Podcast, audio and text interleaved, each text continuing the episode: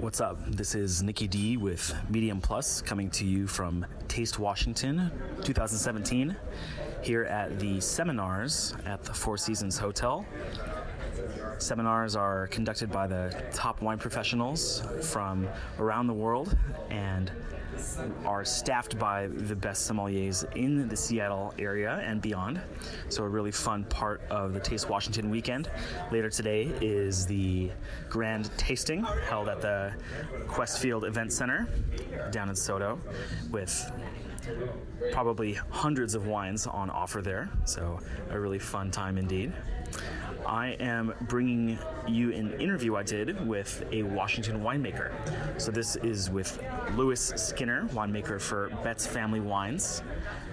The winery is up in Woodinville and sources fruit from eastern Washington in uh, Walla Walla and beyond.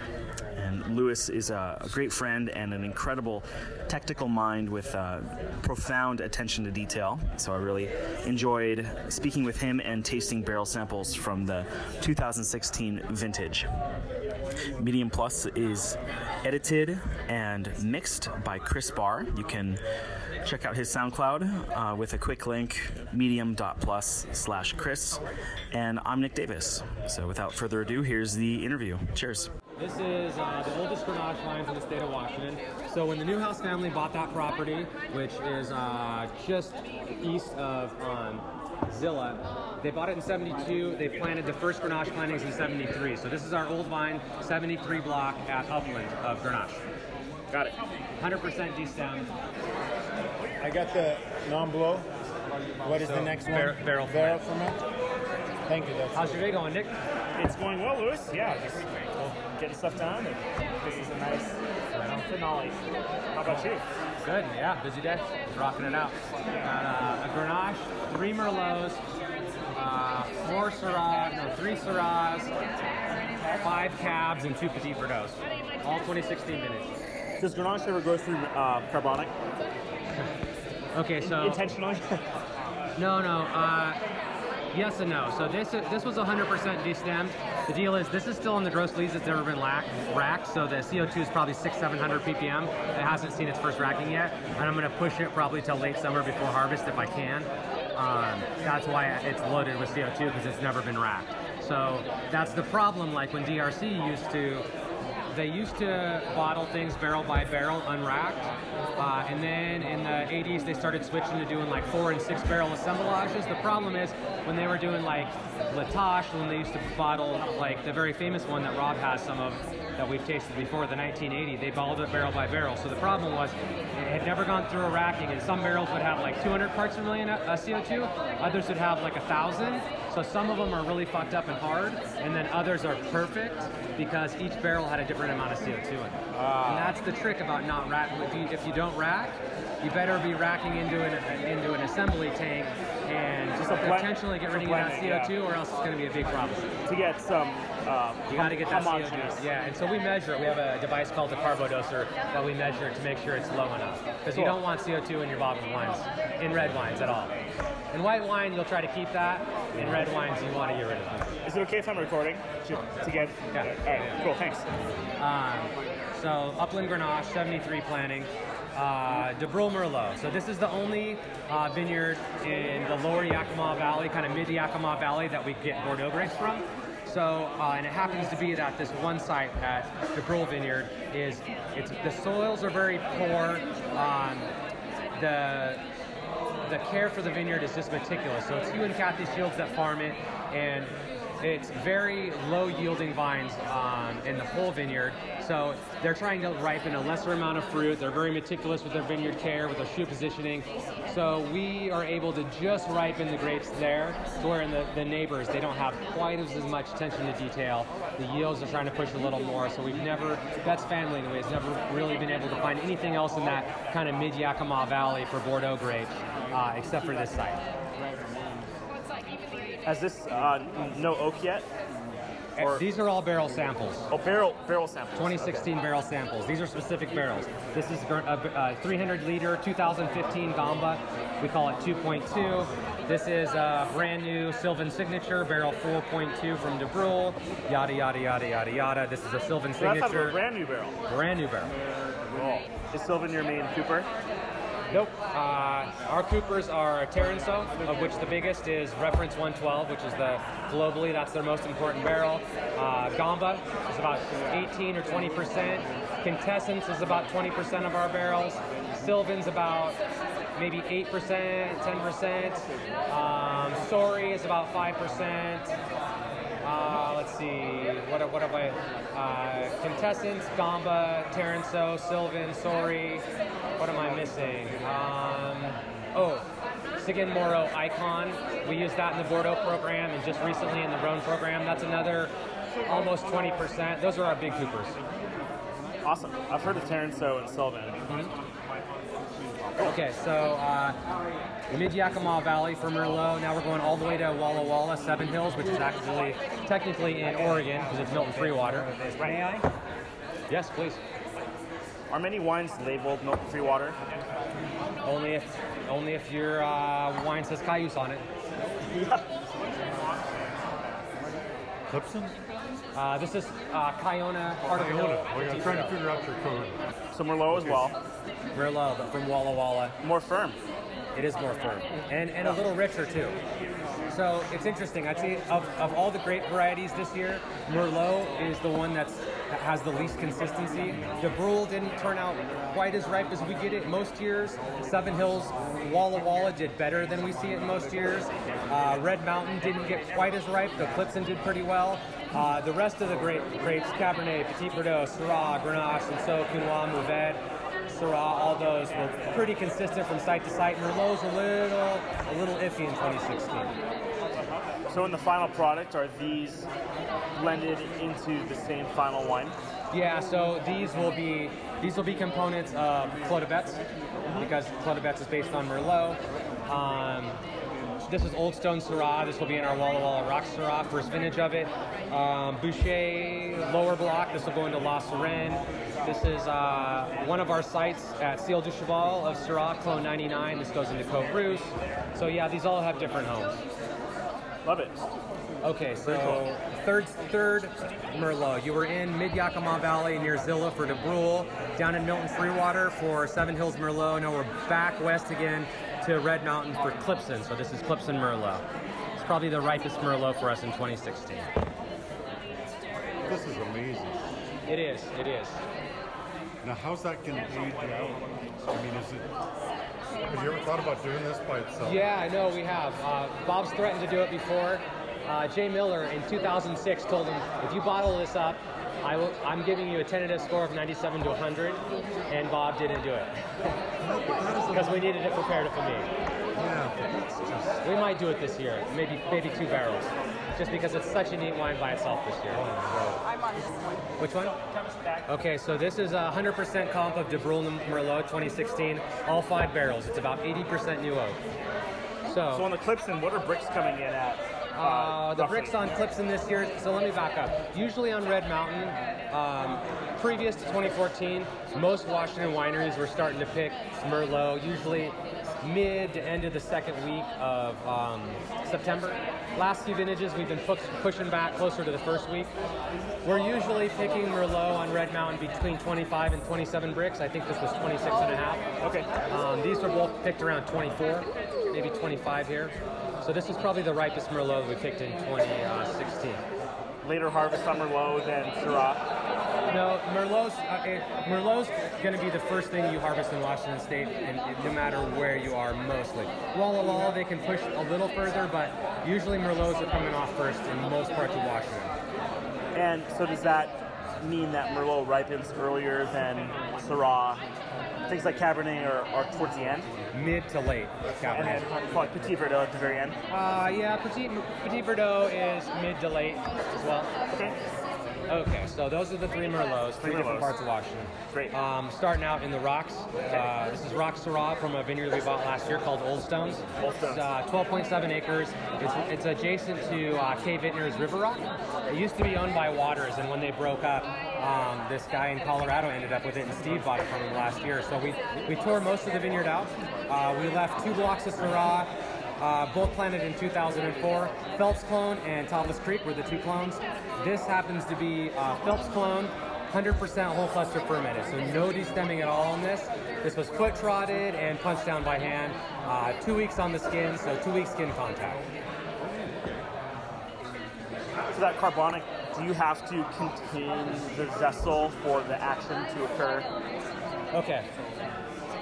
So carbonic maceration. So okay, carbonic. Okay, carbonic fermentation to begin with is intercellular fermentation, right? So it's never gonna it's never gonna probably break. I can't remember. I'd have to look it back up.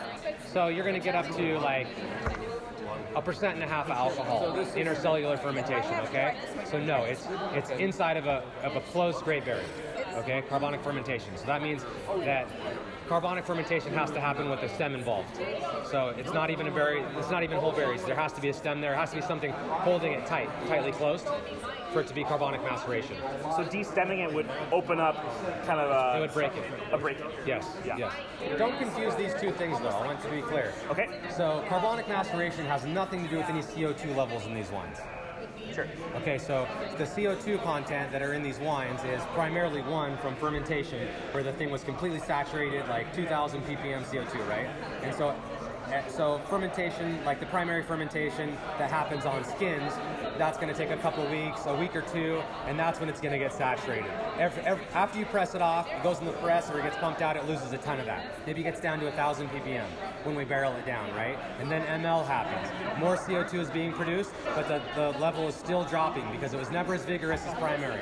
So say at the end of uh, ML, maybe it's at 1,000 or 800 parts per million. CO2, so, yeah, CO2. Every day that it's in a barrel, it's dropping a little tiny bit.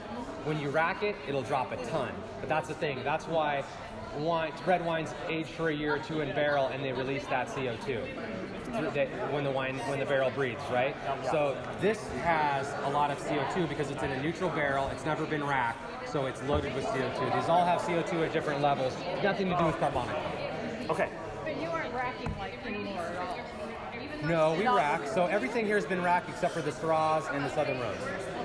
So that's why this will have a lot more CO2 than this cab that's been So you're still racking. This might have 800 parts. This might have 250 parts CO2 ppm.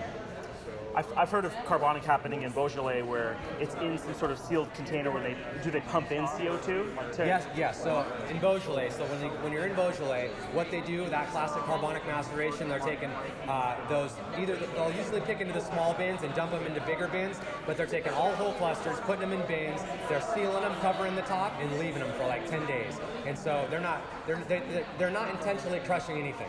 So the stuff at the bottom is going to start fermenting because it's going to, the weight will crush it. Right. But they're trying, ideally, none of it's getting crushed. And some people will put it in small enough containers where it doesn't get crushed at all. So that's 100% carbonic intercellular fermentation.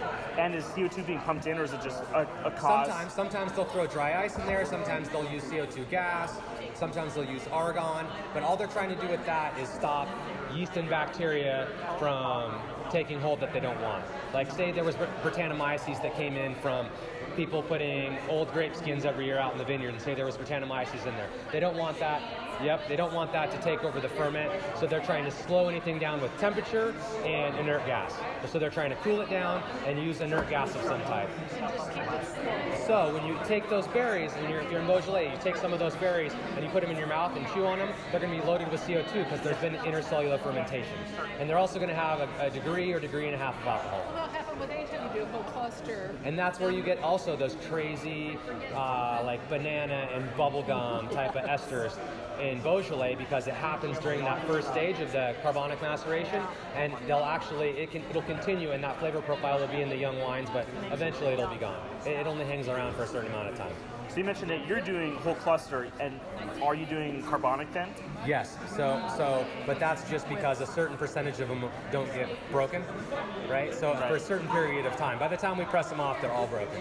But it's not where you're putting it in this container with the lid. And, Exactly. But Okay. there is some carbonic going on, but it has there's no connection between that and the CO2 in these ones. Just Got it. for your MDOT or for your master song. Okay, so did you try Old Stones? Uh, I did the first Syrah? Syrah. Okay, so that's Old Stones. Now Uh, we're headed. So that was in Walla Walla. Now we're headed back He's. West Seattle and he's socially correct. This is Boushey Vineyard. Um, this is these are there's two blocks right next to his house. This is our highest elevation site we farm, 1,300 feet. It's also the coolest site. It's 20 miles as the crow flies from here to Red Mountain. Red Mountain is our most heat accumulation, and Boushey is our least heat accumulation. Sometimes we will pick these grapes. For, you know, Some- Yes. Sometimes we'll pick these grapes a month later than the Syrah grapes on Red Mountain. Wow. So sometimes we'll see, like in 2011, this these blocks were picked like the last couple days of October. So Boushey in certain vintages can get this really wild gaminess because it has just more hang time than anywhere else.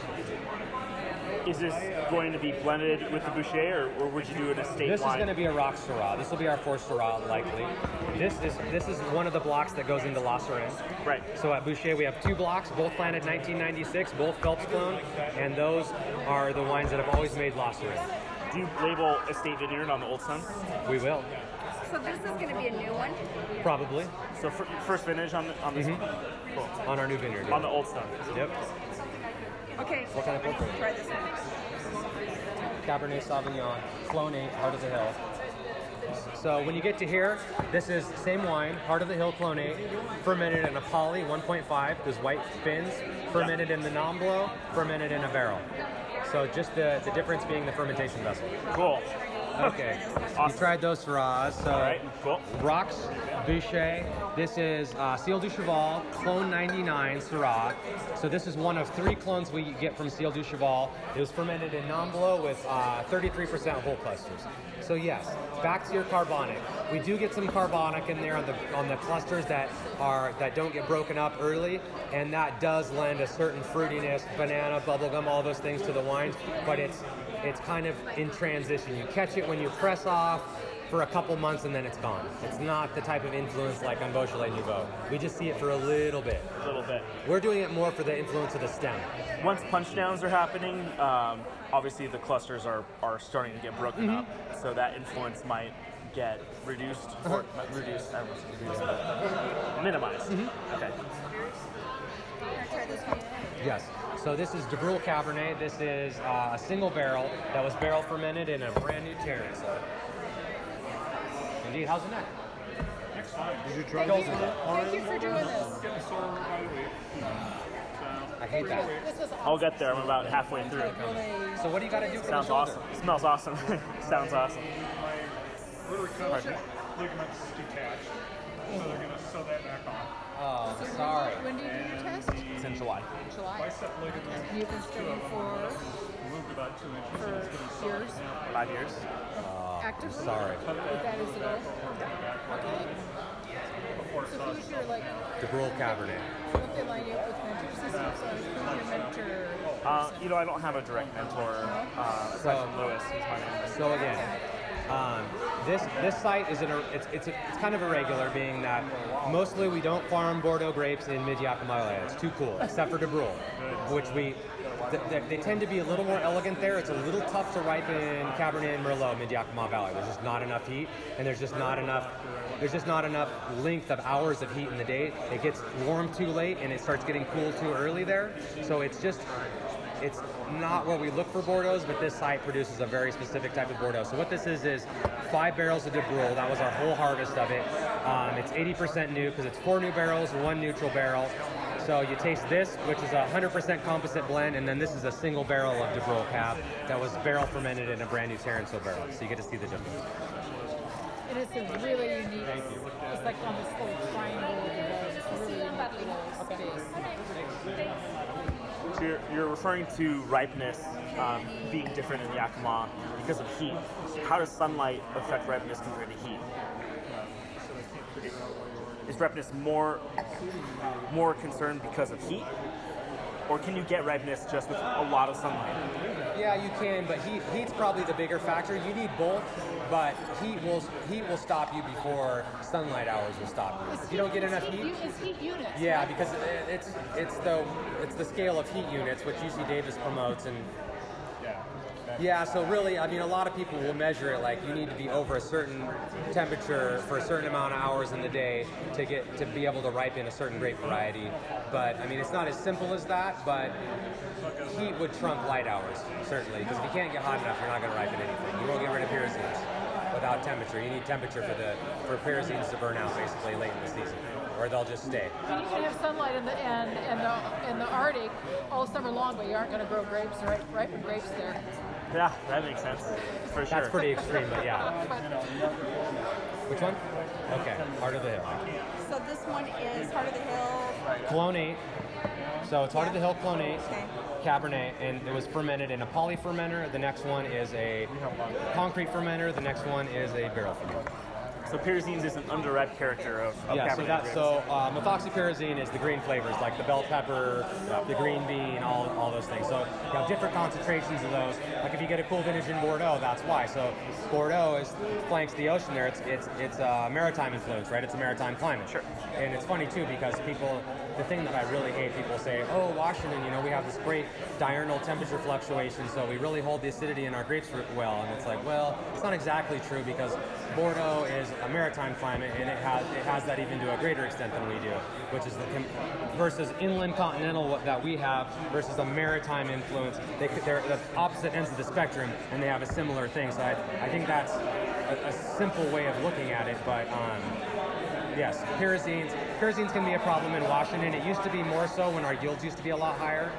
Uh, yields these days have gone come down, down, down, so it's easier to get rid of them. It them. was bad in the 70s. Catherine said Heart of the Hill Poly. Start at the Heart Yep, of the Hill Poly. Heart of the Hill, clone 8 in a poly ferment. That's awesome. Thank you. Yep, sorry about that. Um, So are you getting fruit samples before you're like, okay, let's let's like when it's harvest time from the vineyard, or are fruit samples coming in? Like I saw some, but Yeah. So so so so say we're so we're leading up to harvest. It's in August. We're planning on. We usually start getting serious about harvest the last week of August. We're like, whoa, grapes could come in this week. So we had been going to the vineyard about every week, hitting all of our blocks. By the time, let me back up even further. Washington's growing seasons have the last three years have been about a month long. A month is four weeks, just for, just for reference. Four weeks long. So we're, we're, we're harvesting like 48 blocks in four weeks. And so because the grapes are over there, there's bin movements and trucking companies and all these different things and capacity at the winery. So we're trying to look in the crystal ball and always plan 10 days out. So we're going to the vineyard. Once once the first fruit comes in, we hit our vineyards twice a week. And we're gonna sample every block, we're gonna sample up and down every row randomly, both sides, because the eastern exposure versus the western exposure is gonna be a different ripeness level. So we have to hit both sides. We walk down the rows with team and we say, we, we go by the clusters, we're trying to randomly sample. So we're going And you don't top- look at the clusters. Yes, we say top, bottom, left, right, in, out, north, south, east, west. We're trying to pull from different parts of the cluster so we get a random berry sample. So we try to get a few hundred berries per block, but we hit every block. Or have every every row and every block of ours we hit. So then we come back, we do uh, chemistry on it, we do sensory analysis, and we're trying to say, okay, we think Ciel du Cheval, uh, Merlot 76 is we'll, we'll probably pull it off on the 3rd of September, which is 10 days away. So we're gonna probably sample that two or three more times. But the big thing is when we're like three days out, we want to sample that and say we made a good decision. Let's still keep that that that date in three days from now, or we're like shit, it's not gonna be right. We need to push that out five more days or two more days. So that that's our harvest is everything. We're looking 10 days out, saying so it's a little different. Like if you're if you are like uh, St. Helena Winery and your vineyards are all down the road, you can be like, shit, this is perfect. Let's pick, pull this in the morning. You know what I mean? Right. To where here with the logistics, the bin movements, the trucking, you can't in the vin, in the vineyard crews. You know, they might be planned a week out. In the middle of harvest, they might be 10 days out. So we have to have those slots. at one time. Exactly. So you can't just be like, can we pick that in three days? They'll say, fuck you. They're like, we're booked out for 12 days. So it's weird. We have to have these slots ready to go. So our, our strategy is so different here than a lot of places where your wineries are actually close to the grapes.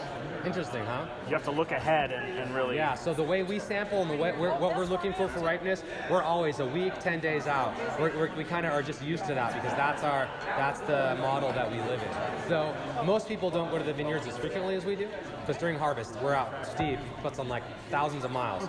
We, we're hitting all the vineyards twice a week. All the vineyards. Right. It's nuts. Do you find that harvest time weather conditions cause much variability? Yes. Um, so the problem is, and what we've seen in the last few vintages is, we might get a, we might get a rain of it uh, the, the night before we're going to pick, and then we have to stop because we're not going to pick our grapes when they're wet because it's going to be all kinds of problems. Dilution being one of them. Hey man, Hi, Steve. How are you? Yes. Doing very well. How are you? Yeah, how are you enjoying the wine? It's great. Lewis is taking me through the flight here. And Yes. Wow, It's amazing. fantastic, man. Yeah. I'm gonna- Okay, so where are you, Nick? You had we, the Brule. just, we just did the Brule. Is this your glass? Yes. Okay, so this is the And DuBrul I cab. didn't get any pyrazines on, on the Brule. Absolutely. So you're, I mean, that's very intentional that you're picking, you're, you're choosing fruit that, Yeah, well, we pushed it about a week further than we've ever pushed it before, and that helped a lot. It, this is a tough lot for us. The DuBrul cab, it's we struggle with. We've, we've thought about letting this lot go before, just because it's so hard to get it to the rightness level of a lot of our other Cabernets. Uh, DuBrul, Oh, yeah. it, it's a tough lot to get right, so we're trying to push it, push it, push it further. so this, this is the Nomblot fermented. No, sorry, this is a barrel ferment. These are Barrel both DuBrul Cabernet. This is uh, a barrel ferment and a brand new Taransaud. This is uh, a blend of five different barrels. Also barrel fermented. one barrel. This this is in here. So this is four brand new barrels. One of them is this barrel, 2.4, I see. and there's one neutral in here. So this is all of DuBrul cab that I have. 100% confident. And, and this is just a kind of a section of that. that This was, is just one piece of it. One barrel that was a barrel ferment. So you're fermenting in a T25. Yes, so it's a brand new. We only barrel ferment in brand new barrels. So I take them apart, pop the head out, put them upright, so I can show you pictures. We'll put and we put them on a barrel rack, and so they're just upright. We can fit about 400 pounds of fruit in them, and we just punch them down by hand. So it's just like any other fermenter. It's just smaller. It's about 400 pounds. So it's about it's a it's a fifth of a ton. So that that ferments in the same period of time as, as another vessel, Same time. about uh, 10 days. Yeah, about 10 days. Yeah. Okay. And then when it comes time that okay, it's it's at full. Yeah, well, so say so say it's either it's extracted where we want it or it's dry enough. We're gonna take the free run. I took the free run from that. So what we do And is we pump it to- out? We pump it out. So what we have to do though is for we always do pair uh, barrel ferments in pairs. It takes two brand new like Taransaud reference 112s right here. It took two of these to make one finished barrel. So it's two barrels full of must makes one barrel of finished wine. because it contains fruit matter.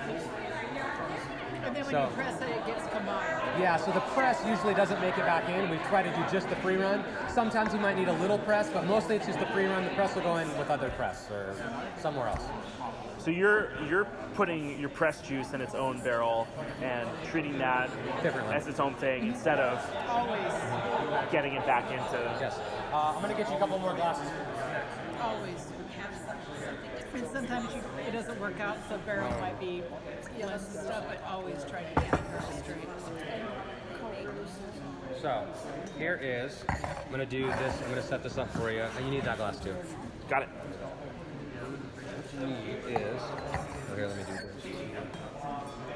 So I'm going to do Heart of the Hill. And so it's not apples to apples on this comparison because the barrels aren't the same, but the fermenters are different. So bear with me. So this is Heart of the Hill Cab, Clone 8, Cabernet Sauvignon. This is fermented in a poly fermenter. This is fermented in the Nomblot behind us. This is fermented in um, a barrel. Okay. Polyfermenter holds about a ton. Uh, a ton and a half, but this this volume-wise, that's about 375 gallons of must, 850 gallons of must, 60 gallons of must. Got it.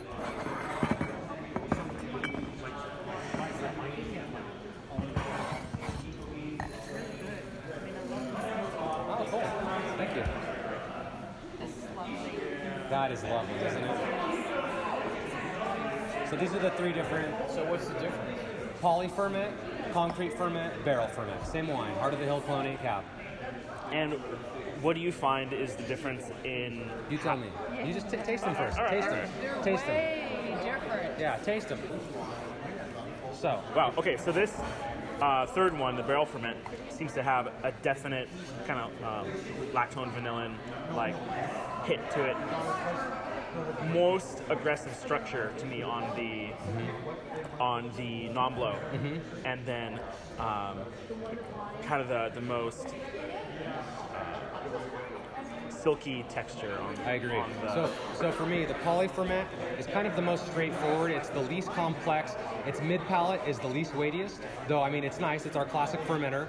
Uh, when you go to the Nomblot, it's a little tough because this is a Vicard uh, barrel. It's a it's a barrel they've been developing with Chateau Latour called. Um, uh, it's called the 180, and they actually toast it inside of a computer-controlled box. So it it's a new barrel, and it shows a lot of vanilla notes right now. So that's the only thing that throws this whole comparison off a little is that barrel, but uh, much more tannic integration here. You're right, more structure, a lot more length for me. This here is the fattest mid palate, but it has the most austerity. It's a little, it hasn't really integrated yet. It has a lot of kind of unresolved tannin in the mid palate, but it has just a tremendous amount of weight in the mid palate. The middle one has the best finish. Yeah, the mid, it the, has the finish. a phenomenal yeah, finish. I, I think so.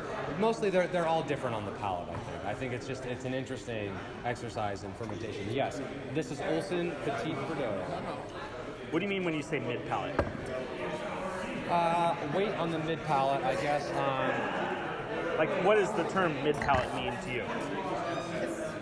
Before the finish. okay, Cabernet Sauvignon for me. The problem with Cabernet, which makes it very hard to make on its own. Okay, Louis, this is Nomblot fermented, concrete ferment behind you, Cabernet. So the thing about that wine up so is Cabernet usually has a classic donut hole in the middle. Like that's why Bordeaux blends do so well. I mean that's why Père de Famille has Petit Verdot and Merlot in it. That's why Chaleur Estate has Petit Verdot and Merlot in it because Merlot, Petit Verdot can really fill in that mid palate. That's the thing with Cabernet is it always even the best examples, except for like maybe Schrader or something like that.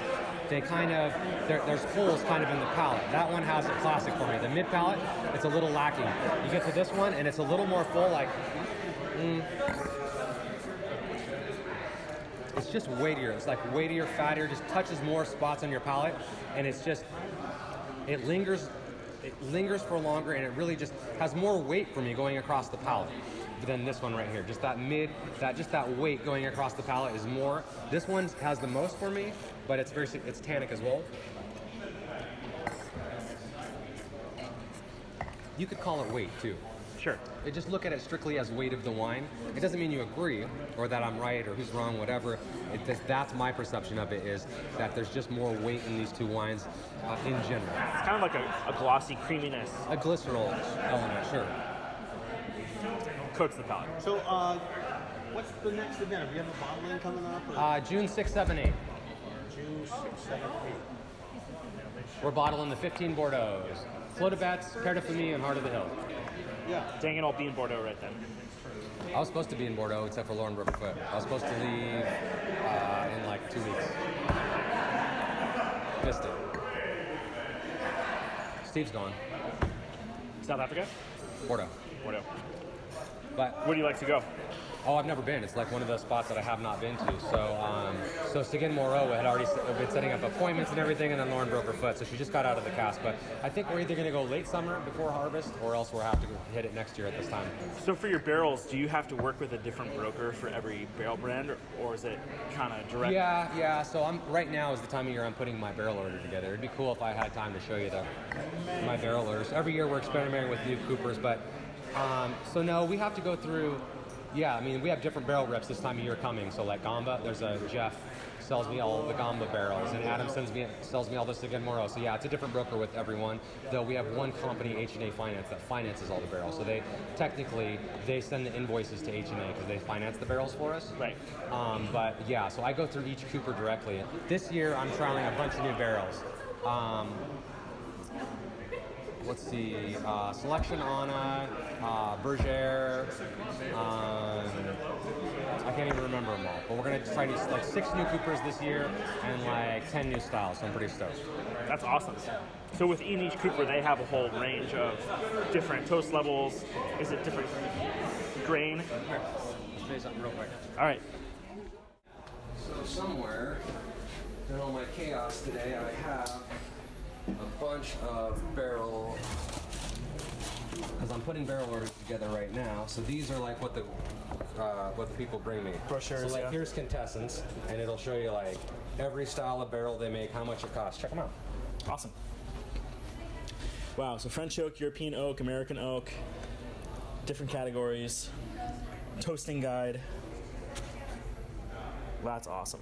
So this is, if you go here, okay, this is my sheet that I've been working off the last few years. So this is my barrel order every year as I put it together. Oh, right. so. I started this when I got here in 14. So uh, 14, 15, 16, 17. So each one, each style of barrel, so I can compare it. So this is all the different styles I get from Taransaud, Sagenmoro, Saury, Sylvain, and Gamba.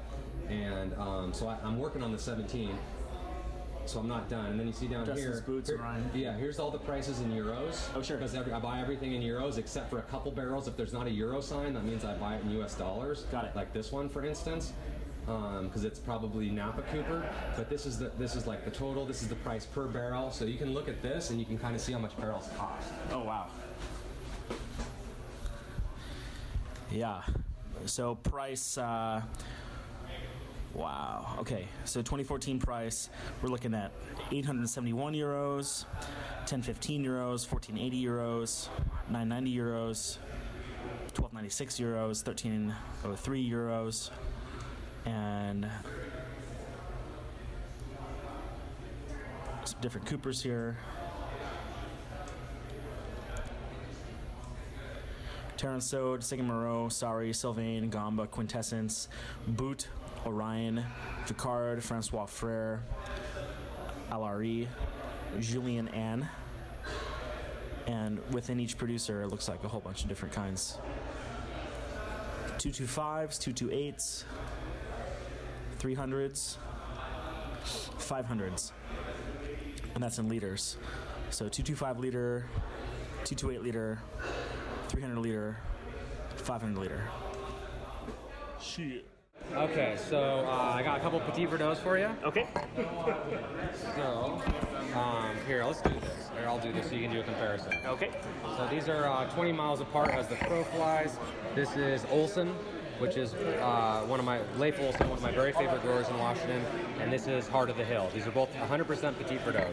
Petit Verdot does very well in Washington. Why is that? I don't know. Uh, we get lots of heat here, and it, and it needs heat to ever get right tannins that aren't austere. It, uh, it's just, Petit Verdot does something special here. Yeah, really bright, dense fruit here. Yeah. Similar treatment and Very different, huh? yeah. Boy, that Heart of the Hill is just, it's a mouthful, isn't it? Intense. Thank you. Thanks for coming. Yeah, okay. It's almost like a supercharged Malbec. Kind of, yeah. Yeah, maybe a little more weight, but yeah, Malbec can be pretty weighty too. No, I think that's a good call. And it plus the flavor profile is very dark. It's that blackberry, boysenberry. It's, it's deep, dark fruit. Did you try the barrel ferment? So this is the same wine that you just had, the last one. It's just fermented in a small barrel, brand new. Is there more um, kind of variable factors with a barrel, barrel ferment because there's so much more surface area of the container with fruit relative to a, a larger fermentation vessel? Yeah, well, I mean, there's just a lot of variability from barrel to barrel, just the way that they make them and toast them. So you'll have a few barrel ferments that all taste wildly different. Same thing. Um, now we track which. When we taste through all our barrels, we taste through fermenters at a time. So we group our barrels when we taste them, like the glasses on this, like this morning. We have we're tasting. If we're to taste Heart of the Hill Cab, we're tasting fermenter number 17, then 18, then 22, then 32. That way, we're tasting the three or four barrels that came from this fermenter together as a group, because the fermenters can show wildly different as well. And so we're working on this year starting being able to actually harvest all of our rows, all of our vineyard blocks per row. Like, like row number 42 goes in a bin, row number 43 goes in a bin. It's going to take like 10 years to get people on board with it, but we're starting with this stuff. So when you say block, is that So a block might be like an acre at a certain vineyard that's like nine rows, and that's ours. We farm. It's ours. So that varies in size. Just it can be anything. It's just a unit. Yes, because we have blocks of Ciel du Cheval that are two rows of Merlot. They're a quarter acre, but those are our Betz rows. Row number 672 and 673 are Betz Family Winery, uh, du Cheval Merlot, Clone 181, and we get those same two rows every year. Or you could have a giant block.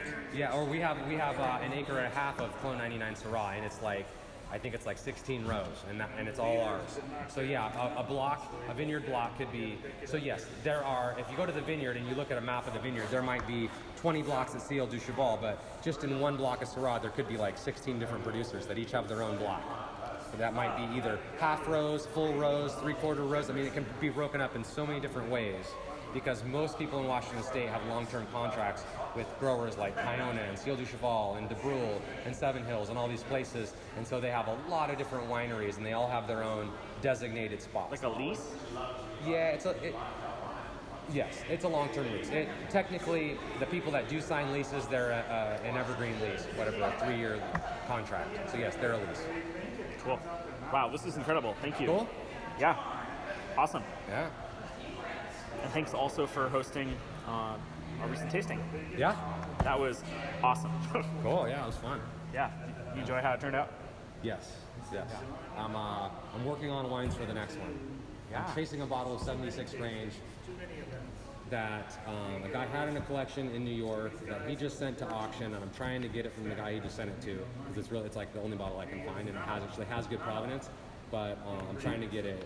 I'm trying to interrupt that. Would you like me to reach out to D. Lynn uh, Proctor with Penfolds and see if we can get anything older? Uh, sure. Depends on the vintage. Sure. If you if you know somebody there, it depends on the price and the vintage. Sure. Uh, why not? Reach out. Couldn't Yeah. hurt. Yeah. Couldn't hurt. Sure. Okay. Let me know. Sounds I got good. time because it's not till the, it's not till next month. So I, yeah. Yeah. Let me know, please. Yeah, that'd be cool. Okay. Sounds good. Thank you, sir. Thank you, Lewis. Thanks for coming. Appreciate it. Thanks Thanks for for the invite. yeah. yeah. All right. I'll see you soon.